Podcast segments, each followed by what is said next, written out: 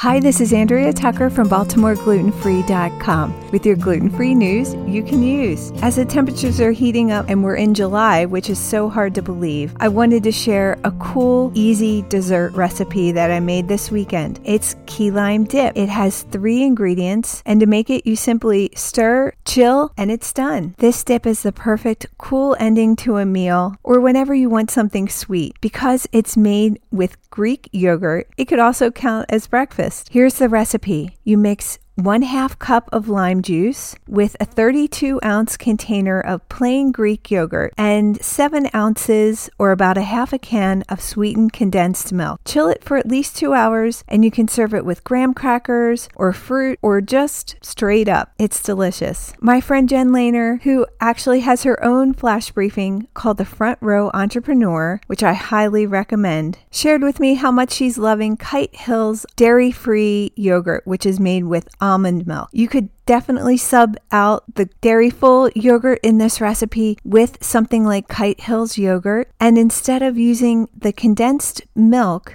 you can easily make condensed milk using coconut milk. There are a few recipes on the internet that are super simple. It's just a matter of reducing it down to give it a thickening or consistency similar to the canned condensed milk. Finally, if you wanted to make an easy key lime pie, you could just pour the filling into a pie shell and chill it for a few hours. Another favorite family dessert, which is super simple and has one ingredient, is our watermelon ice. Simply take watermelon and cut it into cubes and then blend it so that it becomes a liquid. You just simply pour it into a baking dish and freeze it for a few hours, checking on it periodically and raking it with a fork to make it a fine ice consistency. I've used this recipe with watermelons that weren't very good. They were not sweet, it just didn't taste great. And miraculously, the ice turns out to be this sweet, refreshing dessert. Again, no matter how good the watermelon was that it was made from. Do you have a simple dessert you'd like to share? I'd love to hear about it. Reach out to me at contact at baltimoreglutenfree.com.